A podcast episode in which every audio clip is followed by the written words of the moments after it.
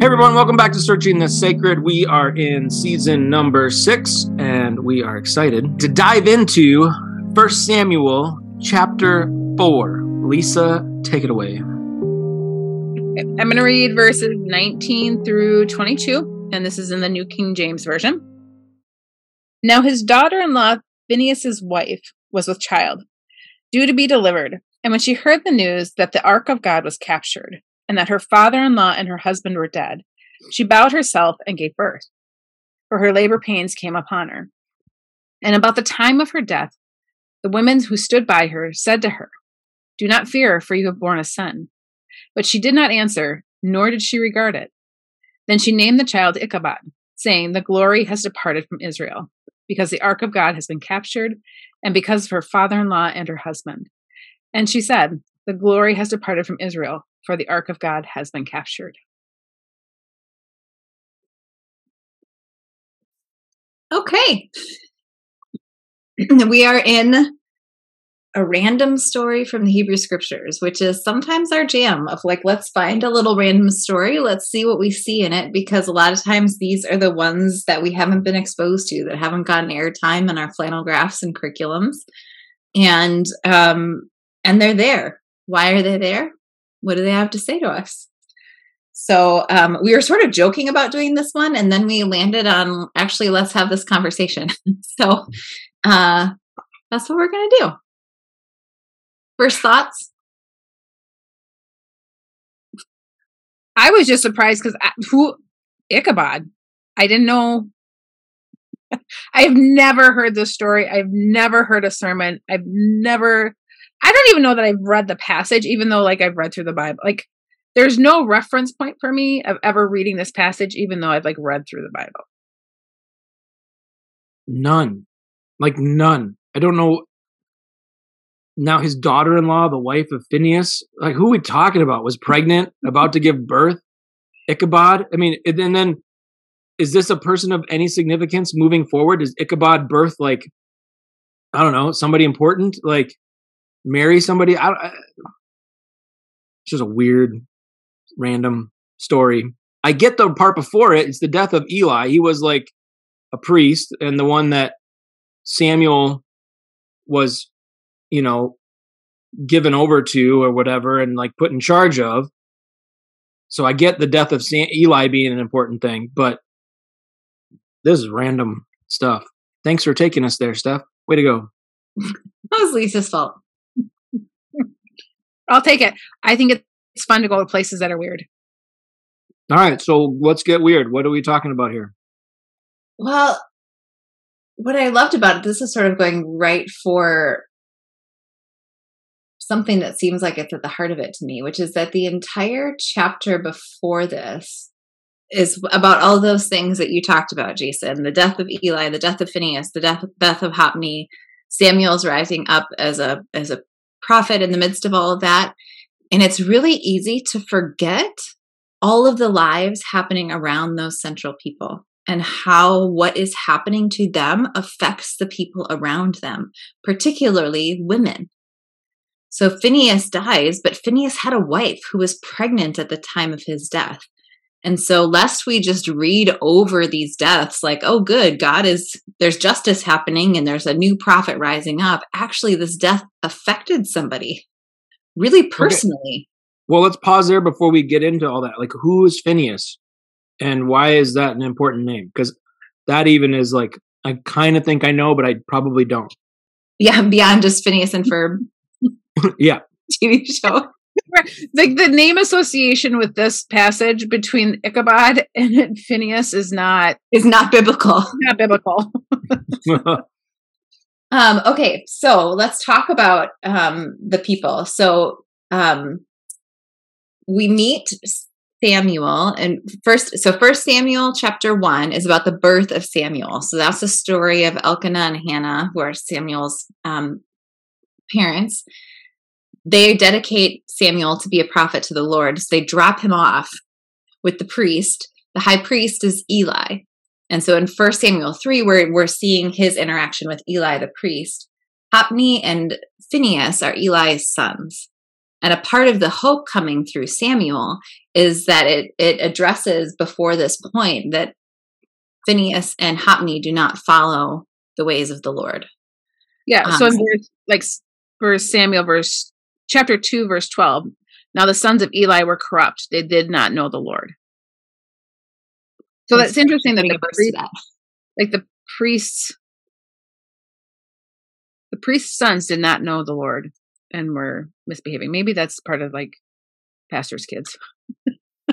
okay, but also pastors' kids in our generation do not have to become pastors, whereas priests' kids in that time were expected to become the next priest because it was like a lineage that was passed down because it's like a family thing, not a like go to off to university so you can become this kind of thing. It was expected of Hop, Hophni, right, and Phineas to become priests, and they were even at one point, I think earlier in the chapter, with the Ark of the Covenant, and so they were clearly doing something priestly or expected to, yeah, and yet they don't follow this faith, and we don't know if that's like a they didn't get the right instruction or they didn't pay attention or they chose to leave it all together because they didn't they didn't want to. Hmm. right?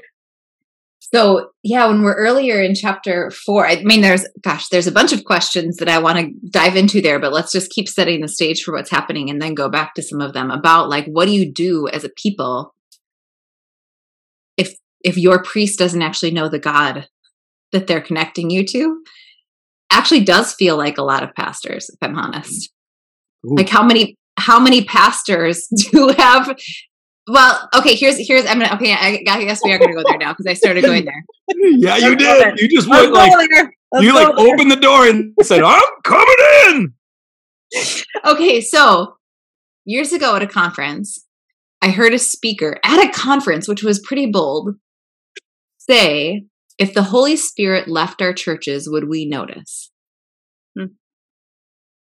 And his claim as a speaker was that most of our churches, those represented at that conference, have been based, had been built up and grown based on good pr- business practices, not necessarily based on the movement of the Spirit.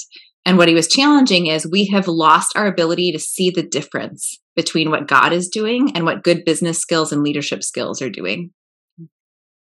And I don't know how many pastors it is, but certainly there are churches yes. that look good that have been built based on those things and and not based on what God is doing. Hmm. Yeah, that's fair. Mm-hmm. And there are certainly other churches where it is based on what God is doing. But can we tell the difference? How do we tell the difference? How do we call our leadership to accountability on their relationship with God.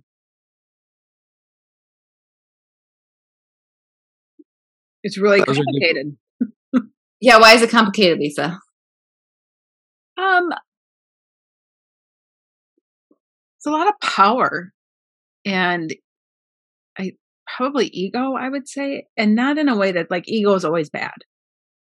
But there's a certain self-preservation, I think, that pastors learn how to like you have to. There's a certain there's a certain level of like shield that you have to kind of to be able to preach and to say things that are going to maybe not feel great for everybody or people are going to disagree with you or I, there's a lot of different things or people will leave or come.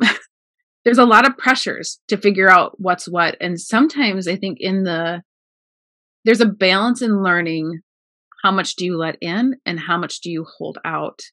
That is just it's super nuanced and difficult. And if we look at things that are handed down by bloodline versus things that are earned outside of bloodline like in this particular case we're talking like a bloodline you get the job. That feels even more complicated. Like what do you how are you going to argue that? How are you going to push against something that's you're right by blood. I can't I can't change that part. Mm-hmm. Yeah, I think I think another way of talking about this or another so I think sometimes we see churches like the pastor's this dynamic speaker, they create this environment, they tap into something culturally, they, you know, have good business practice, the thing explodes, it grows, they get the good band, they they do all the things and it just becomes this kind of cultural moment and everybody's flocking to it. And and in that scenario, you're either bought in or you just go somewhere else, right? Like you you kind of you're you're you're choosing.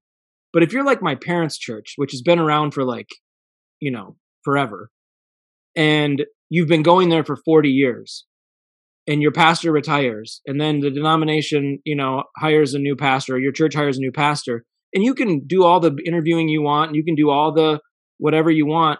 But if they get in there and they're like not great and they're not healthy, or they start taking you in a direction you didn't want to go, you you're not just like ah cool we'll just go somewhere else because you know we're not here we're not you know no like this is this is this is your church. This is where you've invested 40 years of your life. This is where you've you like literally helped build the thing. You've seen four other pastors go through and to now have somebody trying to change the identity of who you are to, to take it in a way that you don't think is healthy would be like kind of horribly devastating mm-hmm. um, mm and hard to recover from without causing a lot of pain um, and and sometimes you get sucked into it because maybe there's this tone of well don't question the lord's anointed and this is you know they were trained and you know they were anointed and they were blessed and we just have to listen to them because they're right all the time and so um yeah i think questioning authority like that can be so hard well, and I love that energy that you're bringing because that maybe that actually helps us understand some of what's happening with with Samuel in terms of the people of Israel at the point of First Samuel have been in the land a long time. They've made it through all of this time period of the judges. And they've got a rhythm, they've got a routine of what they're doing. Sometimes it's gone well, sometimes it's gone poorly, but they understand something about how to live. And they've got priests, they've got judges, and Samuel comes along and at the end of First Samuel 3, what it says about Samuel is that as Samuel grew, grew, the Lord was with him. All of Israel from Dan to Beersheba knew that Samuel was established to be a prophet of the Lord. Mm-hmm. But he's the first prophet like that. So there have been like Moses was a prophet, so he's not the first prophet in certain ways, but in in terms of like being Israel's prophet, he's the first person to have that role in the land. And so they've never experienced that before. And he's sort of throwing things into upheaval, perhaps. Like people are excited that the Lord is with them, but also like, what do we do with his word? And chapter four starts out with the word of Samuel came to all Israel. Because he's also like, he's he's direct like he's being raised by Eli. Like he is given like he's given to to the Lord's service through Eli. So he's also like deeply ingrained and deeply understands the inner workings of what I've always like. I well, I call it the church is the hot dog company. Like it's making hot dogs, which is great. Everybody loves a hot dog until you know what it's made of, and then you're like, I don't know if I want the hot dog. Which feels like for me, that's like how church has kind of felt sometimes. Like I don't want to know what's happening behind the scenes, and I like it's interesting that like that's how Samuel's in. It's Samuel doesn't stay being raised by his mom and his dad. He doesn't stay in that household. He doesn't stay, it's a little bit removed. Samuel is dropped in and is witnessing the whole thing. Hmm. And it's just at the beginning of the people hearing Samuel's voice in the midst of all of that. So, how much do they trust Eli? How much do they trust Phineas? How much do they trust Hophni? Is sort of a, a maybe a question at this point.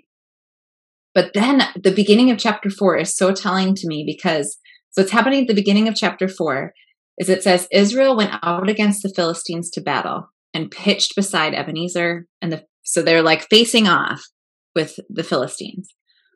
And they're scared. Israel was smitten before the Philistines, my translation says. Yeah.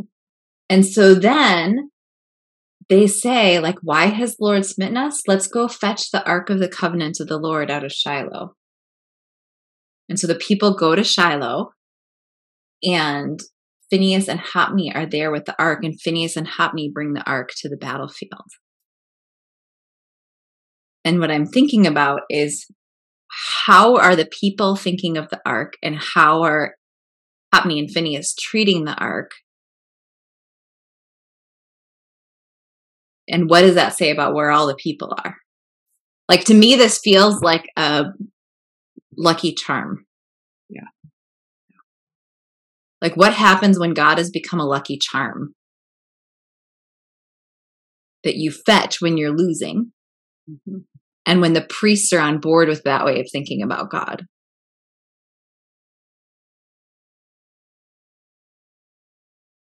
Yeah. Well, it's like the roles have reversed. Like we're going to tell God what to do and when to do it and how to do it. Mm. And when the ark first gets there, the Phil- they like cheer, and then the Philistines are afraid because they hear the cheering and they think, "Oh, the ark must be here."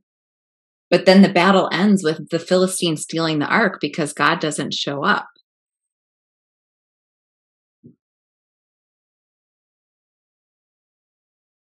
And when the ark is taken, Hophni and Phineas, Phineas are slain. Well, that's a moment.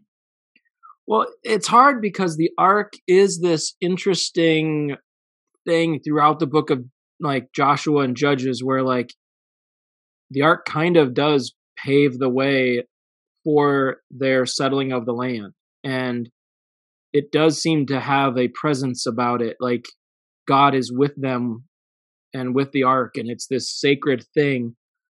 It's not just a lucky charm, it's actually it is something. There is something about it that is beyond just a box that carries around stuff that's important to them. There seems to be something about it.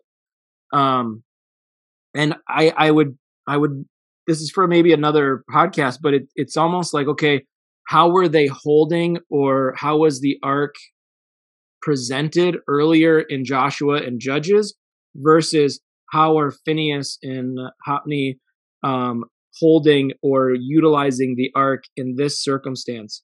Uh, you know, I would I would wonder is it is it being used as like a, hey this will advance us as opposed to is this really what God wants us to do? Is it um is it a sense of like hey the ark goes before us so that justice will come or in this case is the ark going before us so that we can conquer our enemy and make them our slaves um, and that not being a an actual representation of justice. Like I, I'm so curious to see what how the ark is utilized because it seems to be a central character in the story. Mm-hmm. Well, yeah, because it's one of those things that's curious that the ark doesn't begin the pro- like they go to battle without the ark, and when they're losing is when the ark comes out.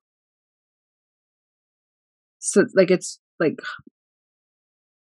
how do you decide who's making that choice? Indiana Jones. I know I kept thinking about Indiana Jones too. Well, it's you know okay, but that reminds me of we we did a um we did a study forty orchards not long ago on on Joshua six and the Battle of Jericho. Um, I was in a conversation about that, and what we were paying attention to was what God was saying and what Joshua was saying and how they weren't the same things. And this question, when we think about the ark and the battle and how it's a central role, like what is getting lost in translation with how the leaders are using it as compared to what God is saying? Because, like in that particular story, God does tell Joshua to march the ark around the city for before the walls tumble. God does not tell Joshua to kill anybody. Um, that's Joshua's interpretation of the next step after the walls fall. That's not what and so this question of what role was the ark meant to play and what role did humans have the ark play and how this many generations down from those stories what does it become? Do they still have the heart of it somewhere in there or has it just become that symbol of victory? Yeah that's a really i love that question because if you read the response of the philistines they seem to have a history in mind. Mm-hmm. You know, because they're it's woe to us for nothing like this has happened before. Woe to us! Who can deliver us from the power of these mighty gods? These are the gods who struck the Egyptians with every sort of plague in the wilderness. Take courage and be men, O Philistines, in order not to become slaves to the Hebrews as they have been to you. Be men and fight.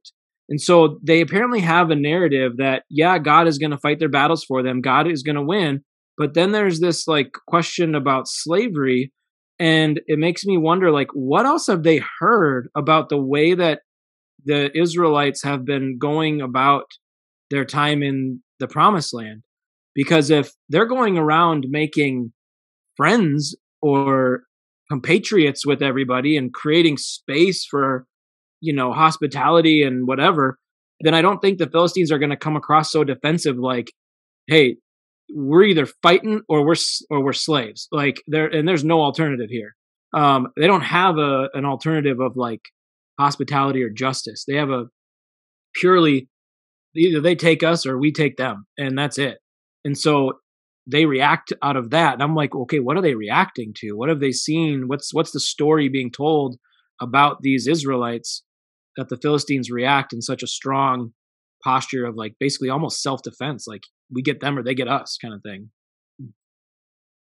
Mm. I'm thinking about like a modern equivalent because it's so hard for us to think about the symbolism of something like the ark. But I'm I'm thinking about prayer, and I'm thinking about how it is not a bad thing to pray about our decisions or to pray for healing for people. Like there is a heart to prayer that is about bringing God's presence into a difficult circumstance, which would be what the ark would be. It's a, the heart would be bringing God's presence into a difficult circumstance.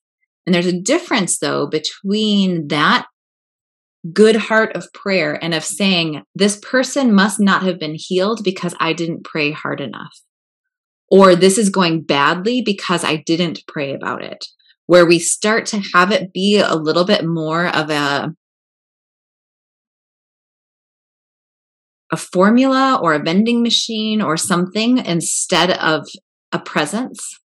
And that that feels like a part of it right? Is that there's something happening here where the ark has has a reputation amongst enemies and amongst the people of oh when the ark is here we win so we should go get the ark.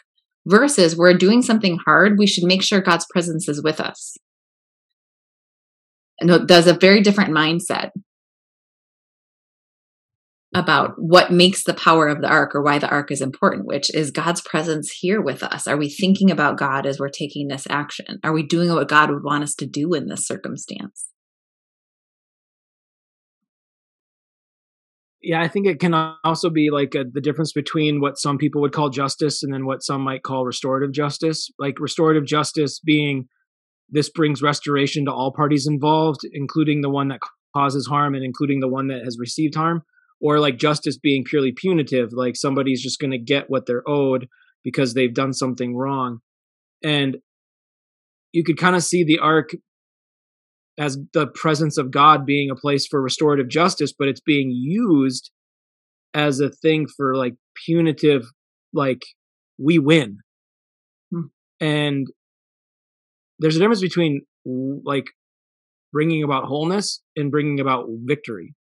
Mm, mm-hmm. And it seems like the ark is being deployed for victory as opposed to wholeness. Mm-hmm. Lisa, what have you been thinking? Well, I was thinking about like the at certain times things feel really holy like there are moments I can actually remember where like taking communion felt incredibly powerful. Um, moving, like it felt like it connected on all the ways that in my head is what communion should be about. But oftentimes it's just I'm thinking about the bread or whether it's grape juice or wine or like I'm thinking more about just the mundane part of it. And when the when the ark first comes on the scene, that's a big deal for a people group that doesn't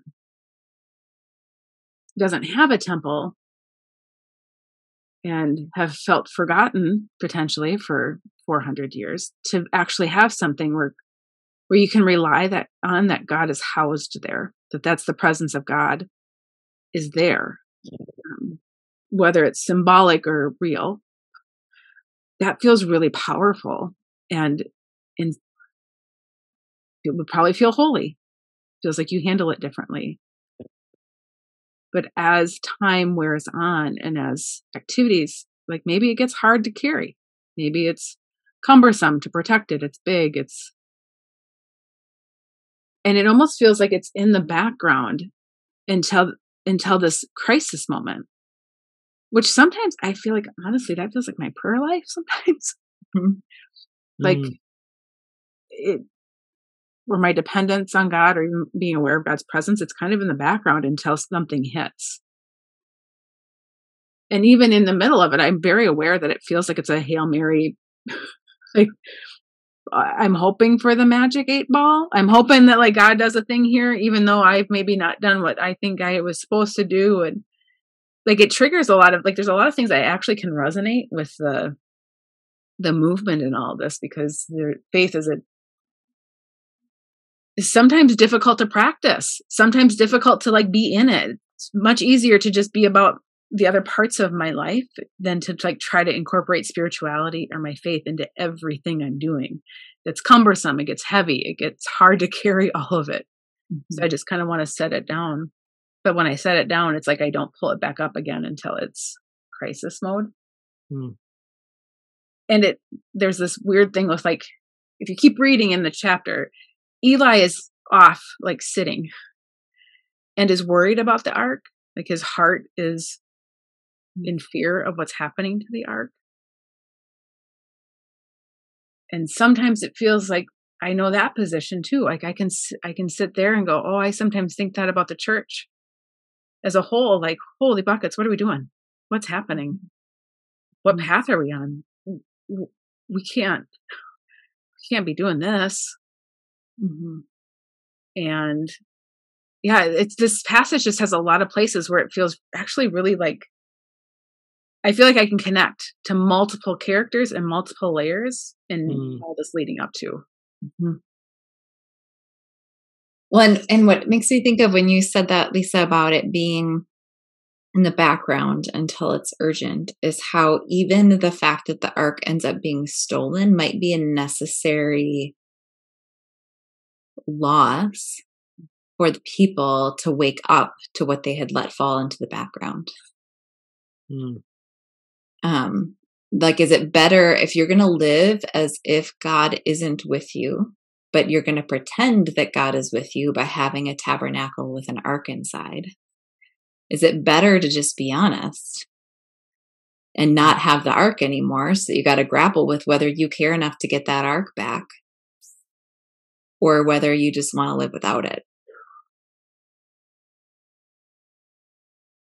Which i think you know to extend the conversation we're having about the status of the church in this moment, there's a lot of articles being written about the decline of the church being this catastrophe of values or, you know, lack of, you know, Christian presence in our nation or something. And uh, this is going to sound probably not healthy coming from a pastor, but to me it's like about time i i'm gonna i think a pastor is the one who has to say it. So please keep going. I think it's about time that the facade of you know this gospel of love and justice and grace that we say we represent but we keep finding ways to make people feel shame and keep people away don't make them feel a sense of belonging or love. And we champion you know our, our nation more than we champion our people mm-hmm. um and we yeah i i to me it's like okay let let it let it go like let's let it let let let some of it go like i mean i don't think it's like burn it all to the ground so we can see what's and then we build something brand new. No, I think it's like a forest that just needs a cleansing fire. Not not everything burns down, mm-hmm. but enough that the what's what's really gonna you know stand is gonna still be there. And I think the church should still be here. Communities need places for people to feel a sense of belonging and like they're cared for and they have resources and there's things that churches can do that other places can't. There's a story that we are telling from scripture that needs to have a place to be told. Too often it's not being told and that's that's what's the problem. And so Um, when we lose the actual gospel of grace, then yeah, I'm like, okay, well, your judgmentalism doesn't need to be here. So bye.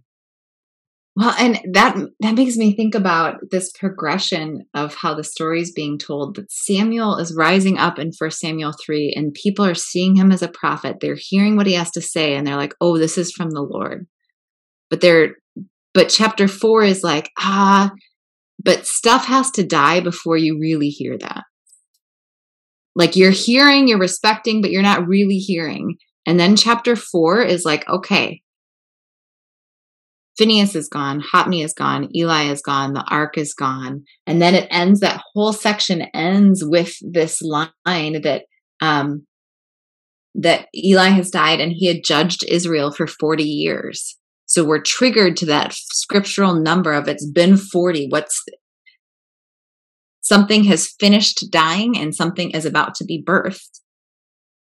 Um, but that's a really hard story. And so then it's like into the women, the the women's story here, because like I don't know, to me, then what it's doing is I, I would expect in the way that scripture tends to be written that like he had judged Israel 40 years, but the next sentence would be something like, so Samuel started speaking. like there would be the okay, you're right you've lost everything now here comes the new beginning. But that's not what's next. What's next is this random little story about phineas's wife and ichabod and like why is this here? Because it surprises me that this is what's next. The losses of the chapter don't surprise me because that's a part of the rhythm of things. There's stuff that has to be flushed out be seen. The heart is a part of the new beginning. But now here comes phineas's wife Um, one of the things that strikes me is what I already said, which is are we being challenged to not forget that all of that that looks so neat on paper or as I just talked about, it has actual real life consequences. Like spiritually, we can say oh, it was time for Phineas to die, it was time for Eli to die, but actually, like that hurt, and there were people that were hurt by that, and like let's let it be complicated. Um, and it also makes me wonder what the women were seeing that the men weren't seeing. And whether this is a chance to see that because she names the child Ichabod, which means without glory.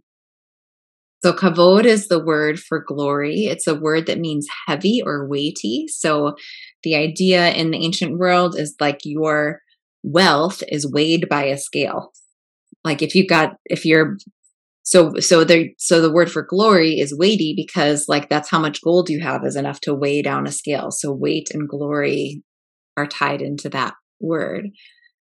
That Phineas's wife responds to the ark being gone as the glory of God being taken from them. And how is that seeing the ark differently than those on the battlefield were seeing the ark? That she's experienced the weight, experiencing the weight of God's presence has left us. And she's grieved about that, as opposed to our lucky charm just was taken. So kabod, what she names here that is gone, is the words when they finished building the tabernacle in Exodus 40, and they put the ark in the center of it.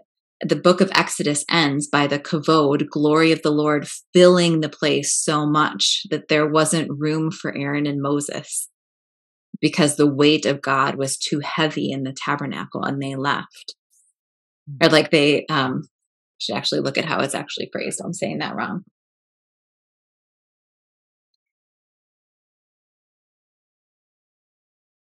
But what it's making me think of is this woman knows that story. Like she knows the association of the ark to glory and the, that glory presence of the Lord, the weighty presence of the Lord. Right. So while Phineas may not have known that, his wife did. Right. So the Exodus, uh, the cloud covered the tent of the of meeting, and the glory of the Lord filled the tabernacle. And Moses was not able to enter the tent of the congregation because the cloud was on it, and the glory, kavod of the Lord filled the tabernacle. Um, that's the emphasis is that the glory is filling the tabernacle, the kavod is filling the tabernacle, and that's what she names. That's what she's grieving. It's oh, well, it's overflowing the ark. It's filling the whole tabernacle, Mhm. right? Like, there's like an abundance of glory. Well, and I think yeah, I like that idea of like being heavy, right? It's not just like it's like when you say an abundance of glory.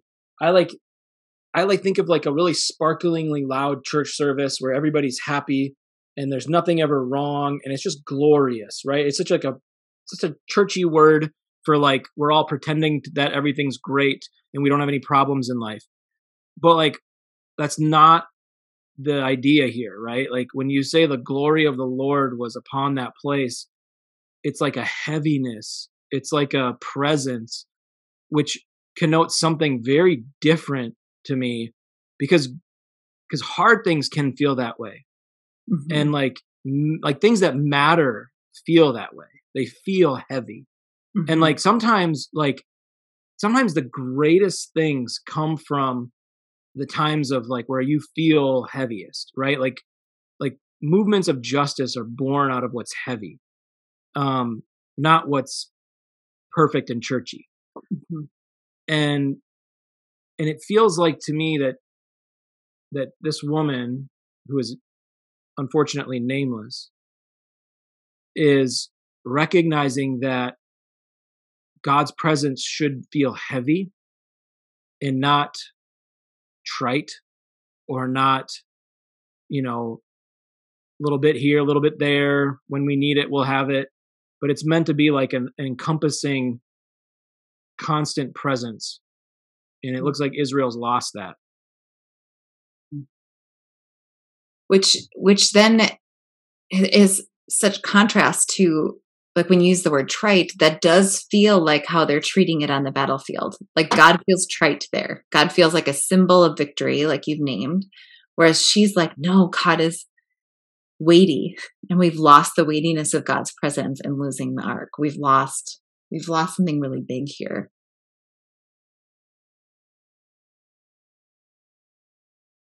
One of the ways to think about weighty besides the scale is that um, so much of the language of, of the hebrew bible goes back to agriculture. And so when you think about like blessings and curses one of the things that one of the language pieces being used for that as a curse is light um, and it's because when you sift and winnow you you rub the grains together and the grain falls to the ground because it's heavy and the chaff is blown in the wind because it's light and so there's multiple ways where it's the weighty thing that has value and the light that is valueless um, or tri- or trifling. And so to say like God's presence is described as heavy, it's weighty, it's important, it's it it's the it's the seeds that you eat, it's the it's the value, it's the it's all of that, which is very different than shiny. To your point, it's also different than what's blown away. And like her grief here is that it seems like that weightiness is gone. What do we do when the weightiness of God's presence is gone? What's also fascinating to me is that that's what she's naming. She's not naming the loss of her husband. yeah It's what she's grieved about is that the ark is taken. She hears that, like, she hears that the ark is taken, that her father in law and her husband are dead. She bows herself and she's in wrestling, but then the naming is about the ark being taken. yeah i mean all this makes me wonder like is the weightiness or the glory of god is it present in the church at all today? Mm. you know I, I think i can ask it as an individual too right? Is it in is it in my life? Okay i could ask that all day. But i like i, I want to think systemically i want to think culturally or whatever. Is the weightiness of god in the church today? I don't know. I think it's interesting that for the just the women tell her that, um, you know, don't be afraid. You have a son, and like sometimes missing missing the forest for the trees. hey, don't worry that all the men in your life have died. You're going to have a son, so your son's going to take care of you. Like you'll be fine. In some ways, feels like that's the message that's being given. Like it's going to be okay. And our unnamed wife is saying no, like doesn't even respond to that because that's not even on the radar. The radar isn't. That's not the radar. The radar is that the glory of God is gone. The Ark of the Covenant, like this is bigger than my security. This is bigger than my provision. This this is this is so much bigger. And it feels like I mean it's weird that it's repeated twice. Almost three times because the name says it, the name is explained and then she explains the name all like that is it is nailed down three times. You do not miss what has happened. Mm-hmm because of what's ha- because of the story of this woman birthing this child. I I think what's interesting too is that um how we read verse 21 of of the kavod is departed from Israel because the ark of God was taken because of her father-in-law and her husband there's a way to read that as she's grieving both, or she's grieving that it was taken because of them. Like, is she grieving even her culpability in the ark being gone and in the fact that she was a part of the family that lost the ark?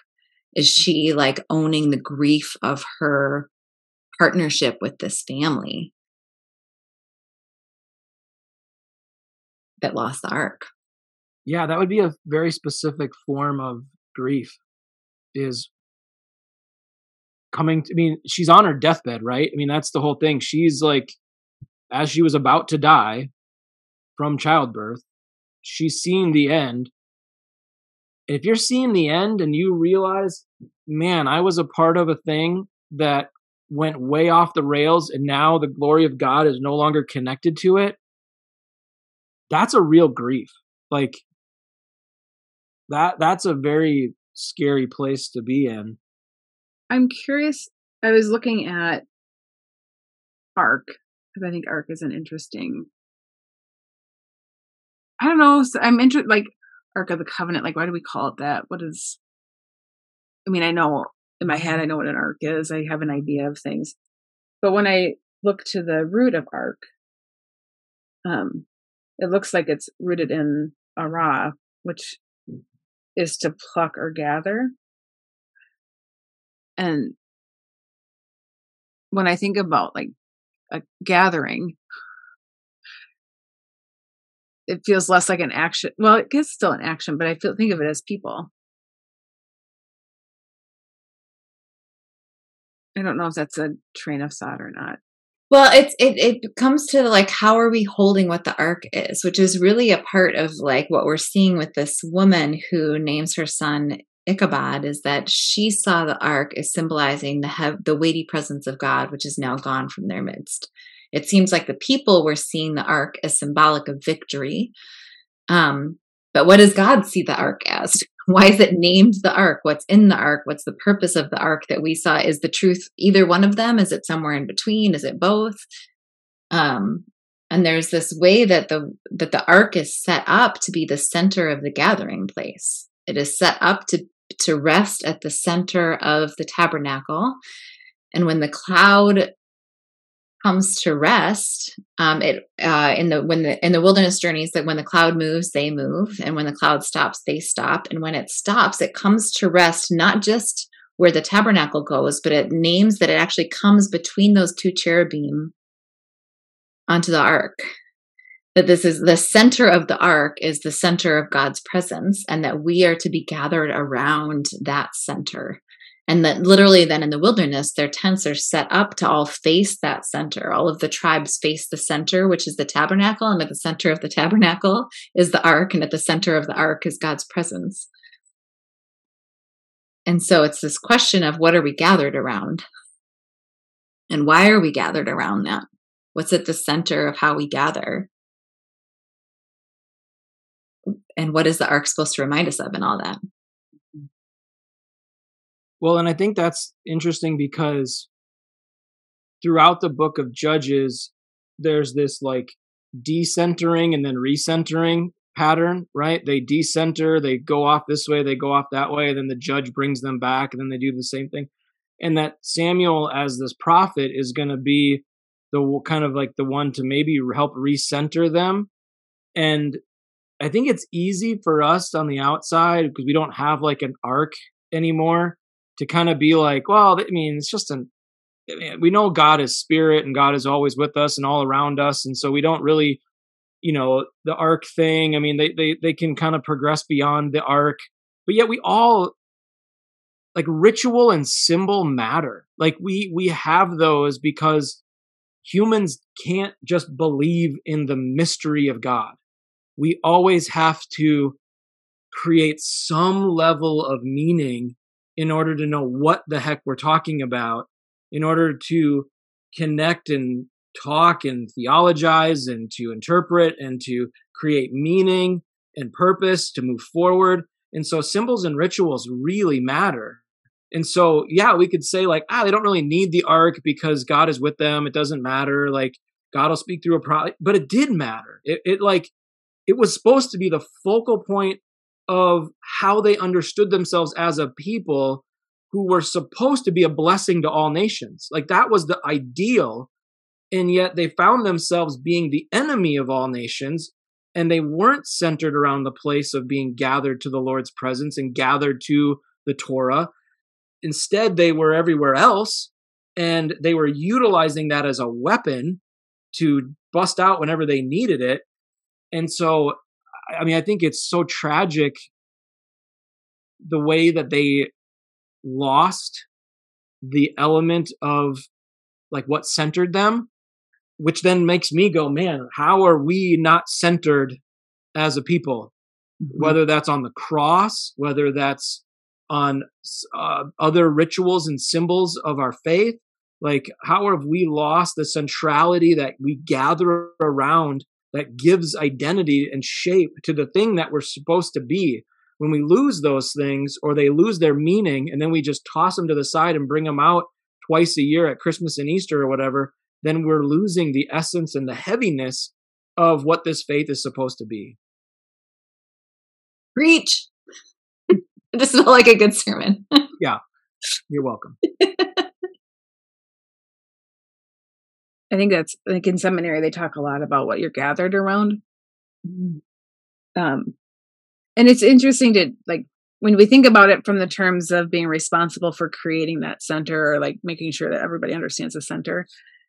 It would just be really curious to me to ask people who go to church, what are you centered on? Mm-hmm. What's your center? If you were to describe the center of your gathering, what is it? Why is that? Mm. Well, and I love the beauty of the ark being the symbol of that center because it's it's multiple things while being one thing. So the ark, like you could, like God could make it a statue. God could make it right. If it could, anything could be at the center. What's at the center is this box. Inside the box is manna from the wilderness, Aaron's budding staff, and the stones that God writes on in Mount Sinai. There are multiple things inside the box. On top of the box are these two cherubim facing one another, um, which another study for another time takes us back to Genesis 3:24 and that two cherubim are guarding the way back to the garden. And that the whole box is symbolizing this way back to the garden. And God's presence being there in the communal like there's something about when we it, reminds me of what we're talking about with what glory is and isn't because it, none of those things are about like god smiting people or being so big or shine it's like this what's at the center is the story. The story of how things began in the garden the story of how things what what was given at mount sinai the story of how god provided in the wilderness center on that story, center at my presence in the middle of that story, and you'll have the right thing to center around. And all of that becomes weighty. Um, which to me just feels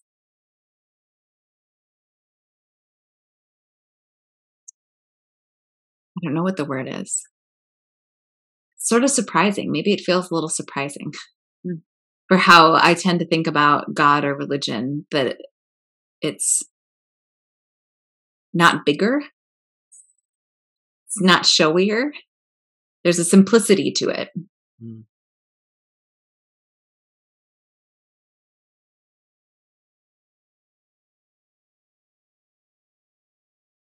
So we're coming up towards the end of our time. What do we get from the Ichabod story? What's here that we can remember or think about more? Or where does it take us? Why is it here? What are some takeaways?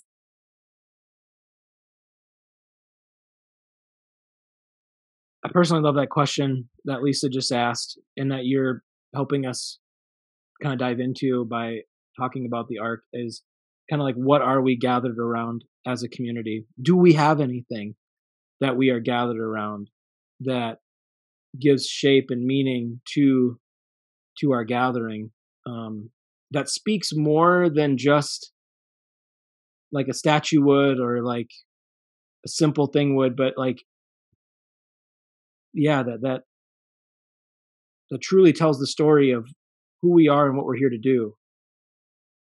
Um yeah that's what i'm left wondering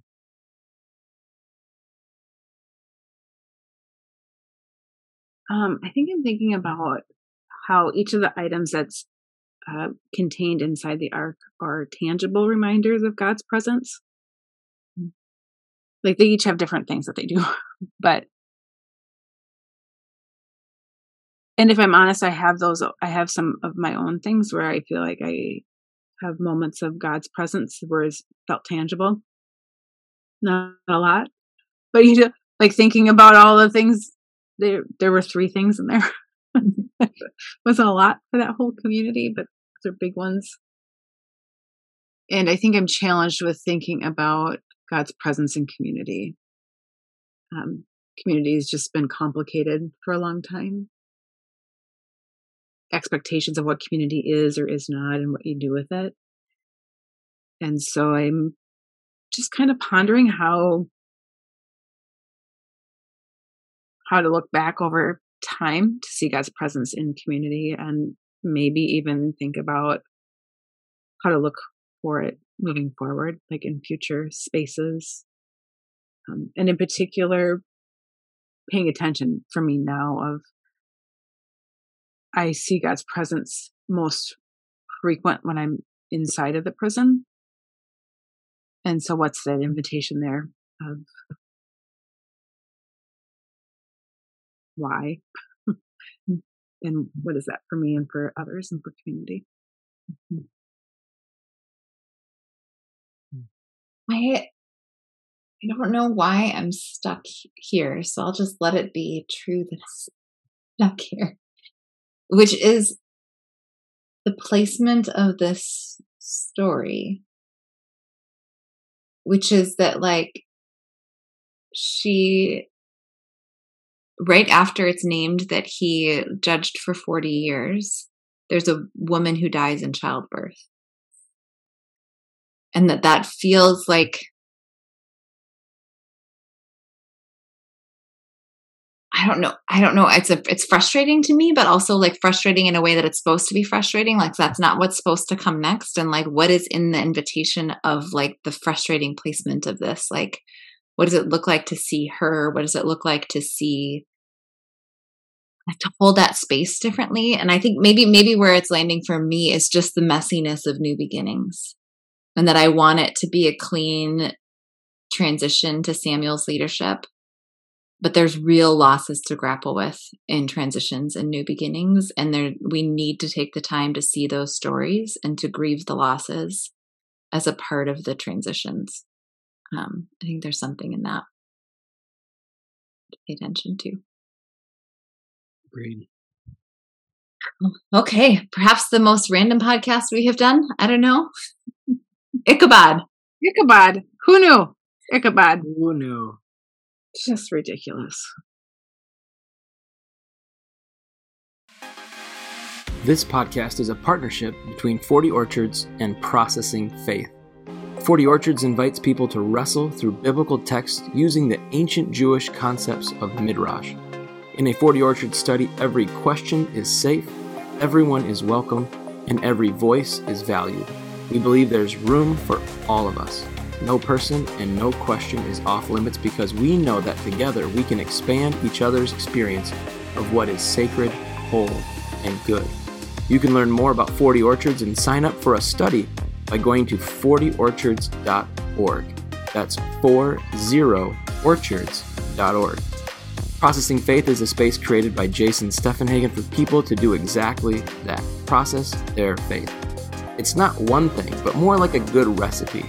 It's like one part pastoral care, one part theological exploration, and one part wrestling with all the questions. You can learn more about processing faith and sign up for a free 45 minute session by going to processingfaith.com. Thanks again for joining us on Searching the Sacred.